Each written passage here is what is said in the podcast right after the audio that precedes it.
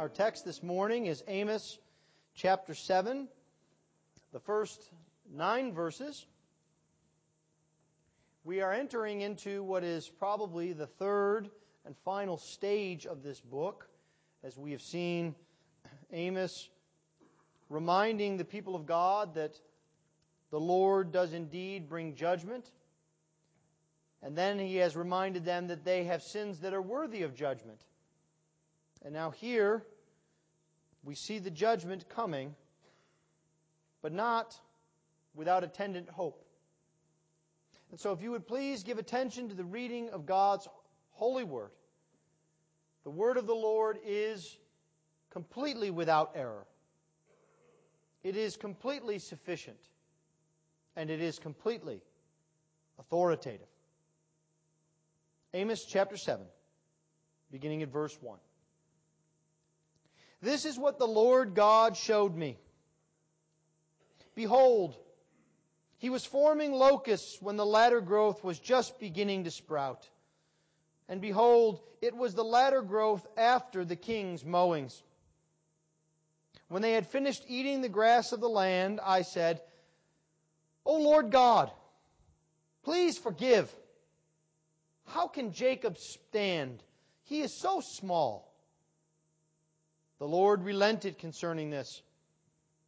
It shall not be, said the Lord. This is what the Lord God showed me. Behold, the Lord God was calling for a judgment by fire, and it devoured the great deep and was eating up the land. Then I said, O Lord God, please cease. How can Jacob stand? He is so small. The Lord relented concerning this. This also shall not be, said the Lord God. This is what he showed me. Behold, the Lord was standing beside a wall built with a plumb line, with a plumb line in his hand. And the Lord said to me, Amos, what do you see? And I said, a plumb line.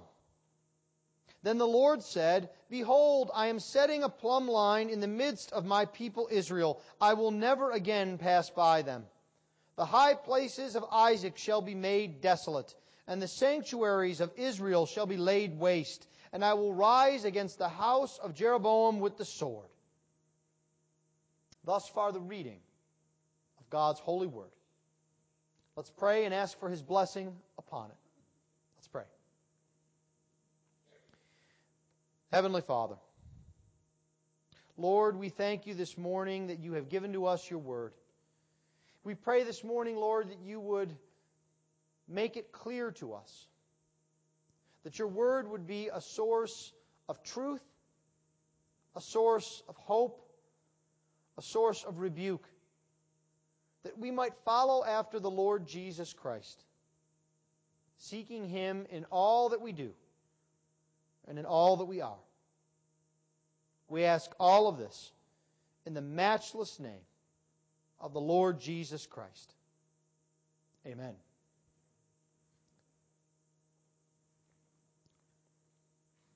Have you ever had the experience of someone speaking to you and you think you know what they've said? And then later on you realize that it was really the exact opposite of what you thought? That you believed you listened attentively, and maybe it was a communication error on your part, or maybe it was on their part, but you had assumed something was going on when the exact opposite was trying to be communicated. This can happen very often. It seems to happen quite often with mothers and children somehow, as hard as we try to explain, children, if you don't do this by a certain time, there'll be a punishment that follows. That second part gets lost in the transmission. Or, or my favorite, which is, if you complete this task, then we will go somewhere or you may have dessert. And somehow the hearing doesn't kick in until that second half. Where's my dessert? Why aren't we going out? Well, you know you didn't clean your room. You know you didn't feed the dog. You know you didn't clean the yard. Oh, but I, you didn't say that. You said we were going out. Now, this is humorous in a family, but it happens too with the people of God. You see, we oftentimes mishear what God is saying. Or better yet, we don't hear all of what God is saying. And that can cause us no end of difficulties. It can cause us to either be complacent, as we've seen Israel in the book of Amos, or it can cause us to despair. In reality, we need to hear the entirety of the message of God so that we are neither complacent nor hopeless. And that's what is going on here in these warning visions in Amos chapter 7. The Lord is speaking to Israel through Amos. And he is reminding Israel that he is a God of judgment. But at the same time, in the midst of that judgment, he is reminding his people that he is a God of mercy and grace. And so, this morning I would like us to see three things from this text. The first is the message of destruction that comes from Amos. The message of destruction. The second is the prayer for mercy that Amos offers up. And then the third is the test of the plumb line that God puts forward. A message of destruction, a prayer for mercy, and a test of a plumb line. Something that we can learn from even this morning.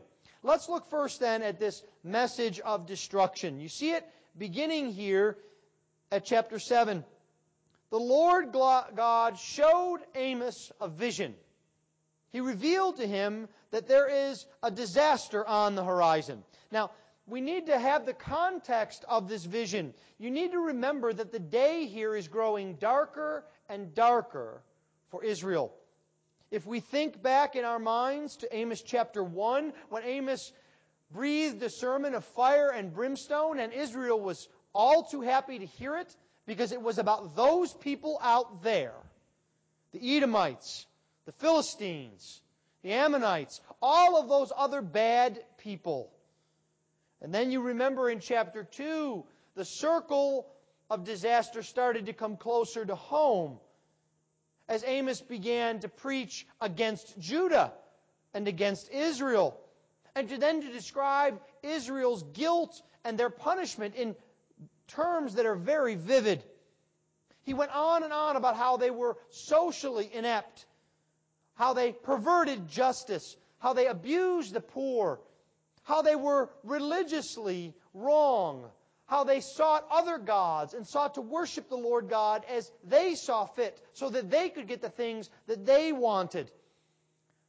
And these threats and these disasters are just on the horizon. But it's it's like if you can again recall in your mind's eye back in the days when storms were much more frequent here. How the sun didn't always shine.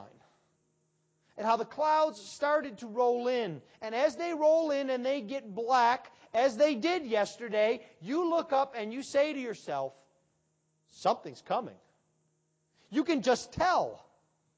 That's what's happening here the skies are getting darker. Amos has exposed all of the false claims of security that Israel has made. Israel has said, we'll be fine. Look at our prosperity. Look at our military. Look at our pedigree. The Lord has to love us. He has no choice but to love us. But the sky gets darker as their sins are pointed out. And now here we begin to see the Lord God speak.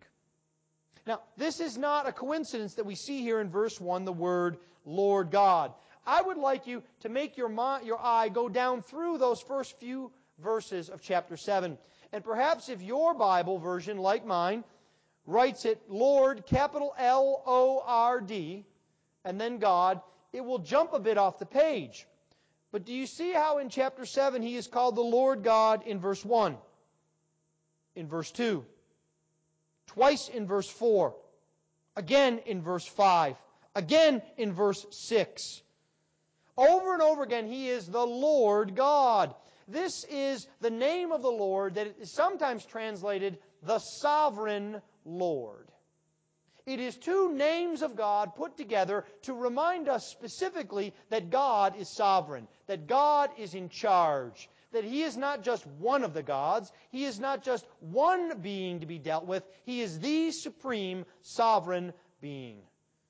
He is indeed a covenant God, the I am, but He is also the Lord, the King. This is the Lord who is now beginning to speak to Israel. And we will see this more and more in these last three chapters. As a matter of fact, in these last three chapters, this name of God will be used about twice as often as in the previous six.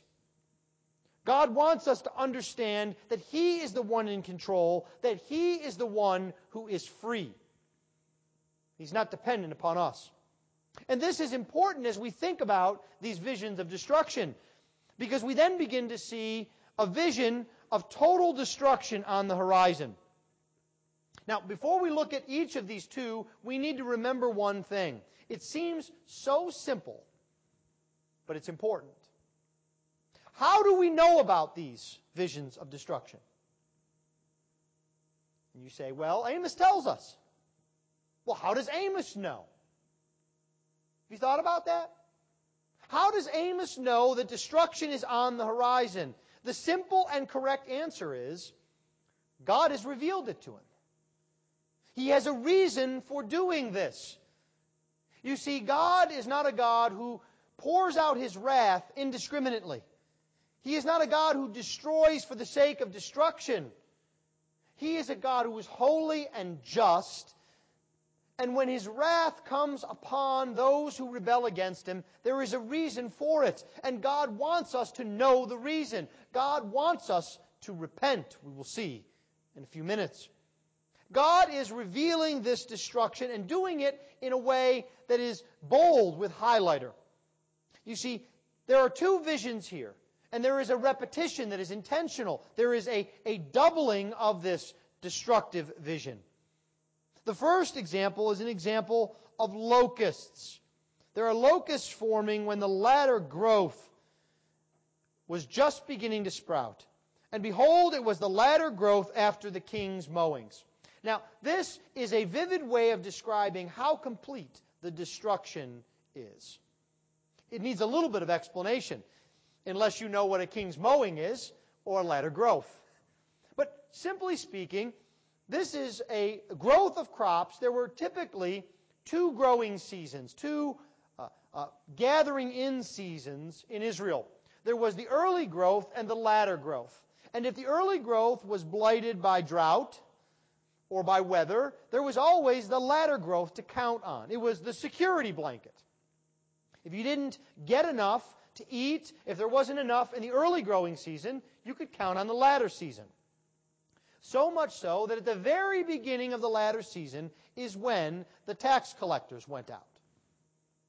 It would be like, for example, if tax day was not April 15th, but maybe December 15th. When everyone is just getting ready to spend all their money for the holidays, they've been saving up, they're ready to do things, and if the tax collector came by and said, you know what, I'm going to take the first bit of everything. Now that wouldn't make the kids very happy, would it? If 10% or 30% of your presents were simply whisked off? But you might say to yourself, well, at least I've got some left over. At least there's my increase to be had. But Amos says, no, you can't count on that. And again, to keep with our analogy, it would be as if you had saved up all of your money, you had bought the things that you needed, and someone had come by and taken a piece, and before you could worry about whether there was enough left, someone else came by and took every single thing that was left. Nothing was left. Not a ribbon. Not a box. Not a crumb of food. That's the devastation here that Amos is talking about. This plague of locusts comes through, and survival is absolutely impossible. Now, I don't need to remind many of you what this looks like. Many of you have seen it. Some of you have lived it. It's what happens when a raging, out of control fire sweeps through an area and leaves nothing in its wake. This is devastating. It's disheartening. That's the kind of devastation here that Amos is talking about. It is first and foremost here a natural disaster with locusts, but Amos makes clear to us that this is not something that is outside of God's control. The disaster itself, the timing of the disaster, that it is at the very worst time, this is the act of God. This is not an indiscriminate disaster. It is not destruction that is purposeless. It is actually formed by God. Do you see this in verse 1? God was forming locusts when the latter growth was just beginning to sprout. And this word formed here is a very instructive word. It's the same word that is used in Genesis 2 when God forms Adam from the dust of the earth. It's the same word that's used when the Lord speaks of Him being the potter and us being the clay. God is forming these locusts for a purpose to do His will. He is the one who is causing this. It is a deliberate action. God is in control. Do you view God this way? You see, sometimes I think it's so simple and so easy to look at something like wildfires and to put it in one of two categories. Either it's something outside of God's control, or rather instead that God is seeking just simply to wreak His wrath upon everyone indiscriminately. When in reality we need to see it as a part of God's plan. We see this even more in the second vision. This is a bit different. This is now a vision of fire. But this is not fire like we have seen. This is a supernatural fire. It is a destructive fire that cannot be stopped. You see where, what happens to it? It is a judgment by fire that devours the great deep. Now I want you to imagine in your mind's eye, if you can, a fire that would consume an ocean or a lake I don't mean trees by the lake. I don't mean grassland that hasn't been rained on in three months. I mean one of the Great Lakes. Or a great bay. Or a great ocean filled with water. This fire is so powerful, it actually devours the water. It devours all of the land. It cannot be stopped. It is a judgment of God. It is a supernatural thing. It is directed specifically at Israel and its portion. And you can imagine, as Amos describes this, as he sees this, he says to himself, how can we possibly survive? The power is just, is just too great. And yet at the same time, he realizes that the punishment is so deserved. You see, he asks the Lord, please cease, but he does not say we don't deserve it. This is like children after a fashion. Children who know that punishment is coming for something they've done, and they know they deserve it. They don't even bother with those kinds of arguments that say, well, I didn't understand what you wanted me to do, or I tried as hard as I could to obey. No, they know they're caught red-handed. They have no opportunity of defense. That's where Israel is. This is a destruction that is in front of them. Well, what do we do then? Do we just simply sit back and wait for the wrath of God to roll over Israel and us? Amos doesn't. And this is something that I think is important for us to understand today because we can see great judgment on the horizon. We can see messages of destruction in terms of how our nation has gone from God's law. As we look out and see a society that embraces with glee the butchering of children, that calls perversion right, that rejoices in lying, should we despair? Should we, even as some do, wish on the judgment on America for her sins? Should we wish judgment of God upon the church for its lackadaisical attitude, for its failure to hold God's word? No. We should not rejoice in seeing the punishment of God rain down. We should embrace with Amos instead the power of prayer. Amos offers up a prayer for mercy, not once, but twice. Do you see it here? He says, O Lord God, please forgive how can Jacob stand? He says, Oh Lord God, please cease. How can Jacob stand? He is so small. And not once, but twice, Amos tells us that God relented. So, what is the power of prayer? Is the power of prayer its ability to pull on God's heartstrings? Is the power of prayer an opportunity to promise to do better and give us just one more chance? Is, is the power of prayer a way to trick God? No. The real power in prayer is pleading the relationship that God has with His people. And that is where hope is found, not just in Israel, but in Katy and Houston, Texas today. You see, God loves His people. And the more that we realize that the reason God loves His people is because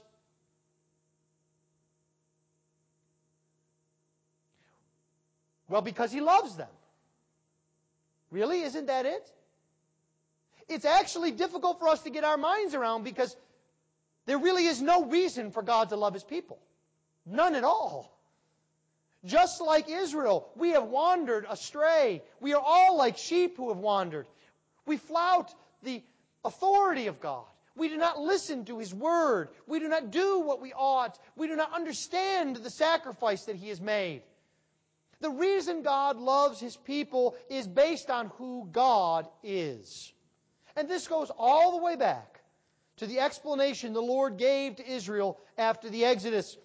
He said in chapter 7 of Deuteronomy, verse 7, he said, It is not because you were more in number than any other people that the Lord set his love on you and chose you, for you were the fewest of all people. It is because the Lord loves you and is keeping the oath that he swore to his fathers that the Lord has brought you out with a mighty hand and redeemed you. Now, this is great news.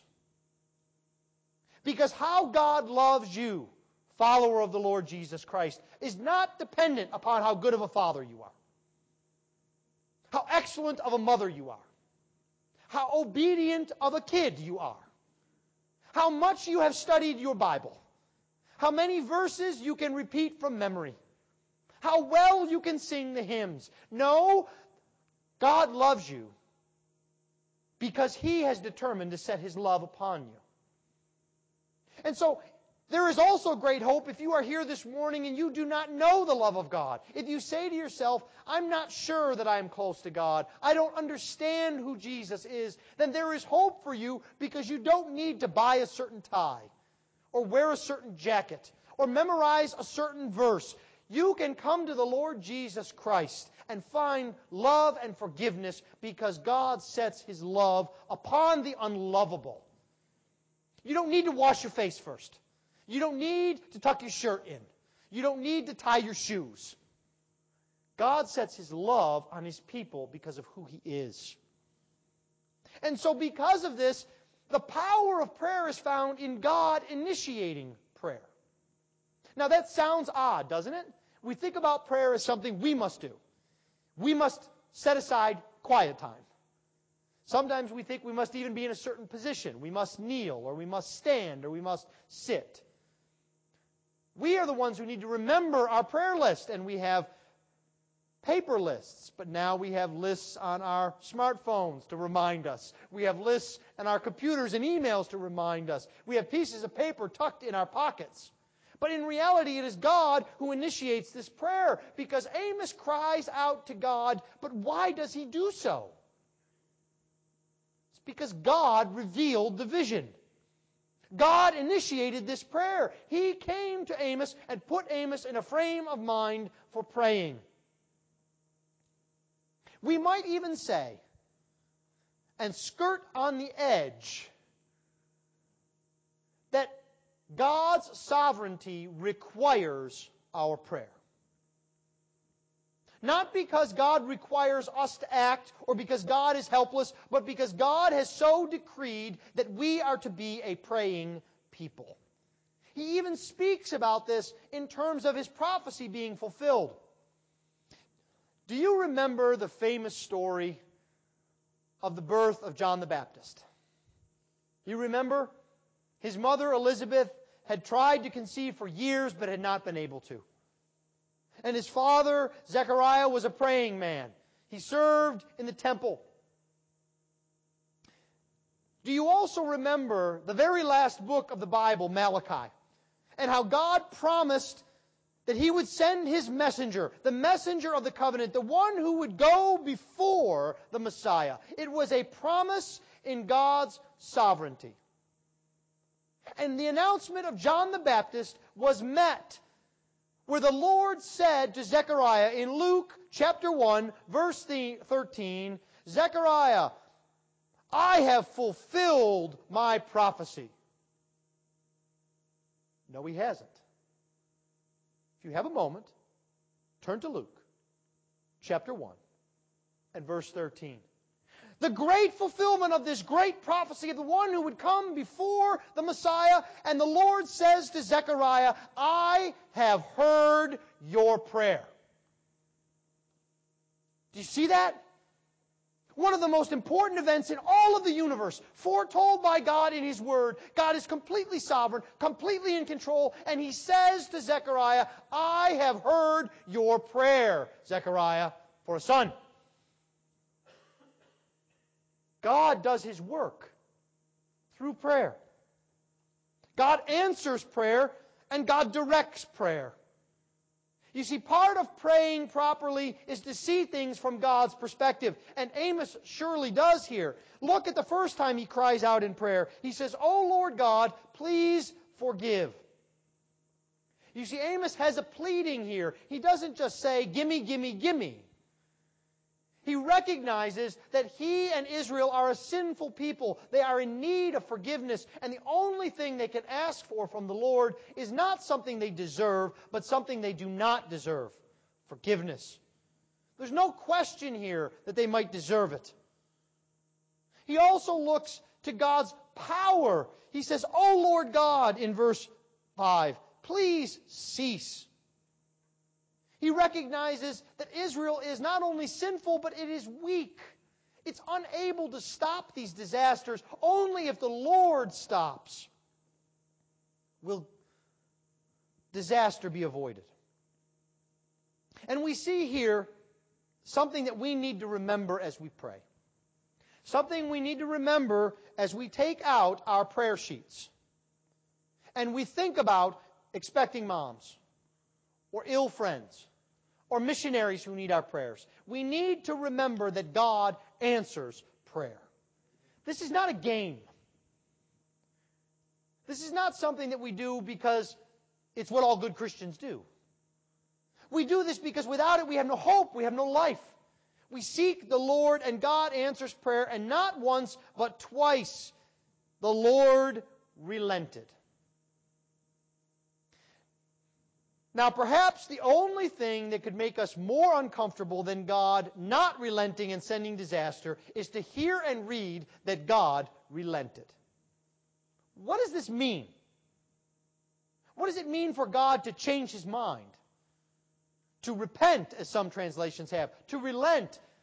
Does this make God less than God? I thought we just said that he was the sovereign Lord, that he was the one who was in control. How can he let some guy like Amos change his eternal plan. What is going on here? Well, as often is the case, it's helpful to think about what this is not first. When God relents, first of all, it is not a trick. We should not be thinking about prayer as a means to trick God. Now, we may not think of that consciously. But how many times, beloved, have you prayed to the Lord, Lord, if you just deliver me from this, I will never do that again. I will read my Bible every day, twice a day. I will help little old ladies across the street every week. I will be the nicest, kindest husband or wife you've ever seen. Right? You can't trick God into answering prayer. Don't do it. There's nothing wrong with seeking to have the Lord point you to praying more, reading your Bible more, being better and more biblical with others. But do not think for a moment that you can throw out these offerings and that God will see it and say, well, I really hope he comes through this time. I'll give him one more shot. Because that's what the Israelites were doing. They were going to these sacrifices. They were going to these places that had no meaning and they were offering up what they had expecting God to answer. That's not what prayer is about. That's not what God relenting is about. It's also not about our control and power. You see, there are some who view prayer as some kind of cosmic power that has a hold over God. And that if we pray, God must do what we want. You've seen it, haven't you? It's what takes the biblical way of praying in Jesus' name and turns it into a spiritual rabbit's foot. I've prayed. Oh, wait, I forgot to say, in Jesus' name. I better do that because if I don't, God won't answer. And if I do, then He's required to give me that new job. No. There's no magic talisman. We don't have any control over God. This is a pagan notion. This is how the pagans pray. They pray hoping to get some kind of control over their God so that He'll do what they want. Not so the living God. We have no control over him. He does not submit to us. But thinking about God as relenting, as hearing and answering prayer, also correct, corrects an entirely other set of problems. You see, we can be bound at times to see God as a harsh, unfeeling Lord. We can think that somehow the world is run in a Christianized version of Greek mythology. Do you remember the three fates in Greek mythology? They were the only ones who had actually control over the Greek gods. And they were beings who would string out the length of a person's life. And they were in control. One spun the thread of the life, the other measured, and the third cut. And there was no way around it. There was no appeal. There was no hope. Not even Zeus himself could go against the fates. And sometimes I think we look at the Lord that way. We think of His decrees and His sovereignty as occurring in some kind of vacuum or some kind of sterilized environment in which His love is not a part that somehow he has set up arbitrary barriers and which he cannot cross. And this is not true. You see, God loves his people. And nothing in the world is out of his control. We're also prone at times to think of God's wrath as being like our wrath. You know what I mean when I say that. If I use that word wrath, not anger or concern, this is the kind of thing that happens in the home. Maybe it doesn't happen often in your home, or maybe you see it out in the workplace. It's where everything is fine until it's not. Everything is sweet, and then there's an explosion. Everyone is civil until they're screaming at the top of their lungs at each other. This is not how God is. He's not fickle. He's not a God who thinks all of a sudden I'm going to get really angry. You see, the wrath of God is a steady thing. He always burns against sin. His wrath is constant. He is not someone who is swayed by emotions one way or the other. So then what does this mean? How then does God repent? God repents when his love meets his wrath. You see, God has an eternal determination an eternal decree to be holy and to uphold His law. But alongside that is an eternal determination to save His people. And that is why He sent His Son. You see, the wrath of God is answered by the love of God in Jesus Christ. And not in a way in which God winks at sin or looks the other way, a way in which his wrath is completely and utterly satisfied at his own cost. That is why God can relent. Because his wrath has been satisfied. God himself, in the person of the Lord Jesus Christ, has paid the price. God can love His people. God can love you, not because of who you are, not because of how God feels, not because He ignores His truth, but because of what the Lord Jesus Christ suffered for His people. There is a surety in that. It is something that is done and can never be undone. There is no changeableness. There is no fickleness. You see, really, in reality, God is focused upon His people. And we can actually look at these disasters and we can say that there is nothing, neither earthly disaster nor spiritual supernatural disaster, that can separate the people of God from their Lord. He is always in control. But then the question might come to us then, is there no judgment at all? Will God just consistently threaten and relent? Is God somehow like a bad parent who's always telling his children, you know, if you don't stop it right now, I'm gonna, I'm gonna get angry. You, I, I can't even tell you how bad I'm gonna punish you. But the punishment never comes? No. Because we see this here in the third vision. The vision of the plumb line the test that God puts forward. Behold, the Lord was standing beside a wall built with a plumb line, with a plumb line in his hand. And he said to me, Amos, what do you see? And I love this answer from Amos. He says, a plumb line. What are you trying to tell me, Lord? Sometimes that's how we should answer the Lord. Not try to find magic. I see a plumb line, Lord. What does it mean? You tell me. And this is a vision, just as the previous visions had made the wrath of God visible, tangible, touchable, smellable. Right here, this is a tangible mark of the Lord's relationship with His people. You notice there's something different about this vision. There's no plea from Amos. There's no prayer. There's rather instead something different, a test. It is the test of this plumb line. The Lord will take the plumb line out in the midst of his people. It is a test that proves to Israel and to us that claiming something is one thing, but the reality is another. It's not enough to talk a good game, right? I could tell you all day long how I could take Michael Jordan down in a one on one game, and how I can dunk without even really breaking a sweat. And I could talk all day long about it, but that does not make it so. And the way in which you would be aware of it is you would say, go ahead. There's the basketball hoop. Go ahead and dunk. Right?